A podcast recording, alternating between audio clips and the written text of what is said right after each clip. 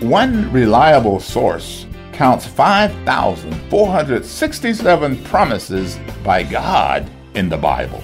Welcome to Daily Direction, helping you discover the truth of God's Word with UMI founder and chairman, Dr. Melvin Banks. Bible Gateway says there are 5,467 promises made by God in the Bible, including the ones given to us by faith in Christ. The gifts of the Holy Spirit, of eternal life, the resurrection of our bodies, the forgiveness of our sins, the presence, peace, joy, and knowledge of God. All these benefits and more are ours when we accept Jesus Christ. Years ago, God made a promise to King Solomon that was conditional. It depended on him and his people keeping the covenant God had made with them.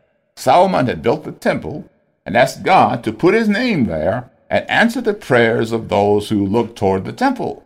Here is God's reply to Solomon from 1 Kings chapter 9. I have heard your prayer and your petition. I have set this temple apart to be holy.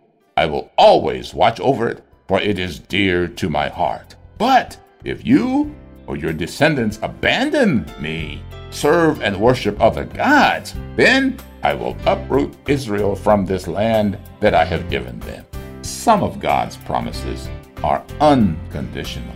They are ours when we accept Jesus Christ by faith. But some others are conditional.